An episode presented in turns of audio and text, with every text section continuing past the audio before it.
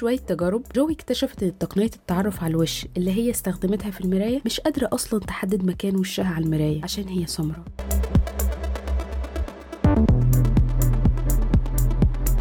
من مسار مجتمع التقنية والقانون هذا بودكاست Connect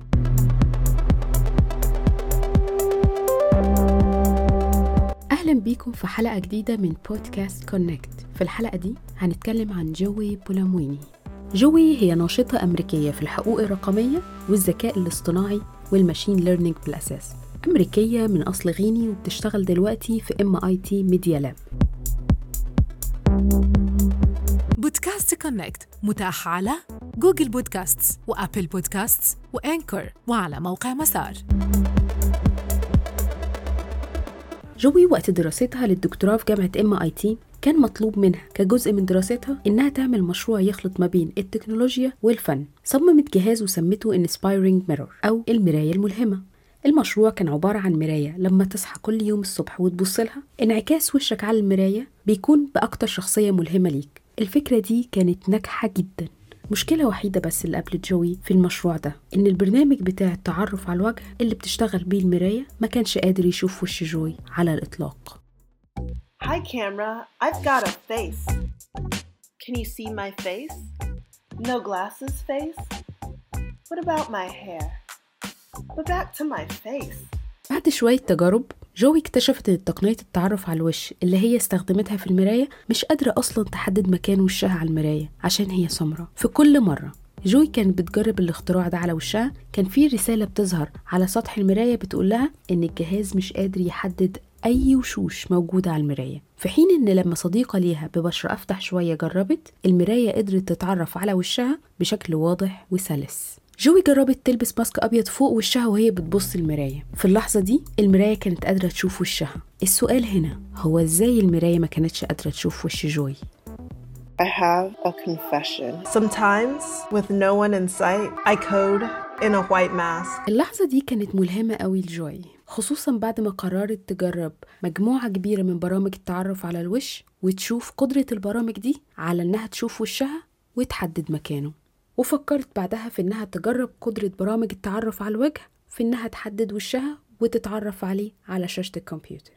عملت التجربة دي على أربع برامج هما Face Plus Plus و Microsoft و IBM و Kairos Face Plus Plus و Microsoft فشلوا فشل ذريع. في إن هما يتعرفوا على وش جوي أو حتى يحددوا مكانه على شاشة الكمبيوتر. في حين إن IBM و Kairos قدروا بشكل دقيق إن هم يحددوا مكان وش جوي على شاشة الكمبيوتر بس في نفس الوقت فشلوا فشل تام في إن هم يعرفوا يتعرفوا على ملامحها أو حتى يحددوا نوعها وصنفوها على إنها ذكر. بعد التجارب دي ونتائجها جوي قررت إن رسالتها للدكتوراه هتكون حوالين الموضوع ده. وعملت دراسة دكتوراه وسمتها جندر شيدز أو ظلال النوع الاجتماعي الدراسة دي كان هدفها إنها تعرف إزاي تقنية التعرف على الوش بتتعرف على وشوش الناس وهل النتائج بتاعة التعرف على الوشوش ممكن تتغير بتغير النوع والجنس والعرق ولا لأ؟ جوي حضرت قاعدة بيانات بألف صورة جمعت الصور دي من ست دول ثلاث دول أفريقية وثلاث دول أوروبية عشان تضمن التنوع في اللون وفي العرق وفي الجنس الثلاث دول الأفريقية اللي جابت منهم الصور هي رواندا والسنغال وجنوب أفريقيا في حين إن الثلاث دول الأوروبية كانوا آيسلند والسويد وفنلندا.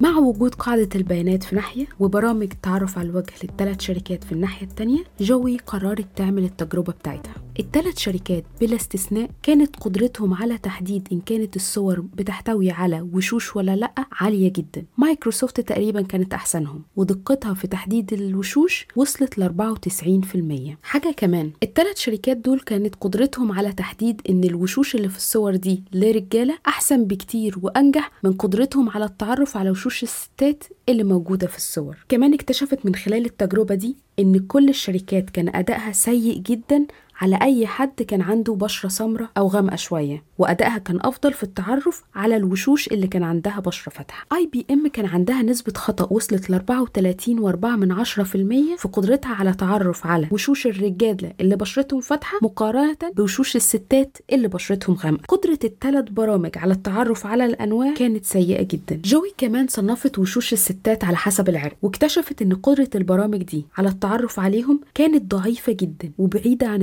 الدقة ومعتمدة بشكل كبير على الحظ لدرجة إن مايكروسوفت قدرتها على التعرف على الوشوش الصينية كانت صفر نرجع تاني للسؤال المهم هو إزاي المراية ما شافتش وش جوي؟ إزاي برامج التعرف على الوش مش قادرة تشوف الناس اللي بشرتها سمراء ولا الأعراق المختلفة عن الأوروبيين؟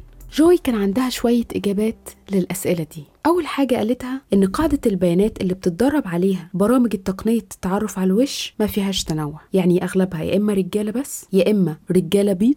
مفيش عدد كبير من الستات ممثلين في قاعدة البيانات دي. وبالتالي ال machine learning اللي جوه برامج التعرف على الوش مش متدربة كفاية على إنها تتعرف على وشوش الستات أو على وشوش الرجالة اللي بشرتهم سمراء أو على أي أعراق مختلفة عن العرق الأوروبي أو الأبيض.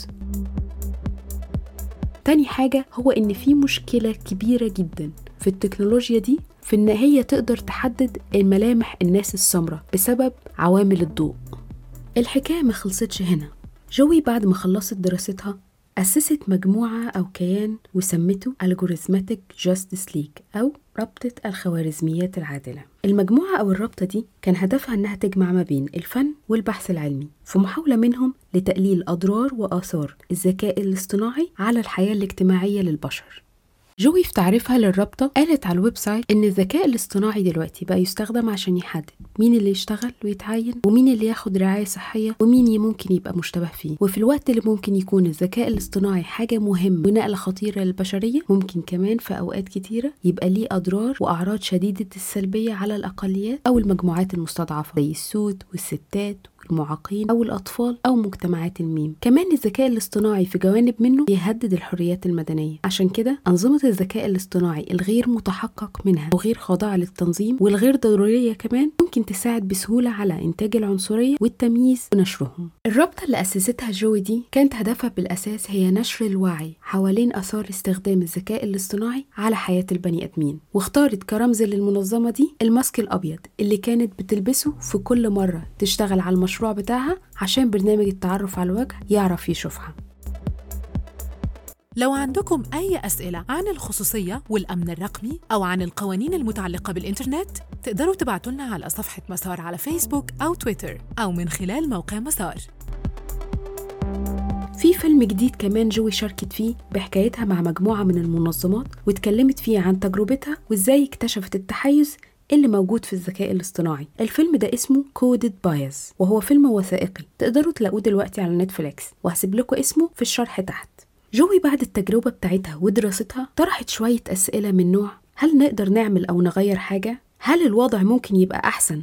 لو المبرمجين واللي شغالين في التكنولوجيا ابتدوا يفكروا بشكل مختلف في عملية ال coding أو البرمجة؟ جوي قالت إن عملية البرمجة أو ال coding ضروري تبقى incoding أو inclusive encode ال incoding من وجهة نظر جوي كانت طريقة تفكير يعني إن المبرمجين يبدأوا يطرحوا شوية أسئلة وهم بيعملوا عملية البرمجة. مين المفقود في عملية البرمجة أو اللي مش متشاف؟ إيه الاختلافات اللي ممكن تأثر على المستخدمين وقت استخدامهم للبرنامج ده؟ مين اللي هيستخدم الكود ده؟ البرمجة دي هتهم مين وهتأثر على مين وإزاي؟ ال incoding من وجهة نظر جوي هي عملية للتحقق من التحيزات الموجودة في البرمجة. يعني هي عبارة عن بناء اجتماعي لازم يعكس ويضمن كل الناس بدون تحيزات أو أحكام مسبقة. إزاي ده يحصل؟ هي دي المعضلة. ما تنسوش إنكم تقدروا تسمعوا بودكاست كونكت على منصات Google Podcasts و Apple Podcasts و Anchor وعلى موقع مسار.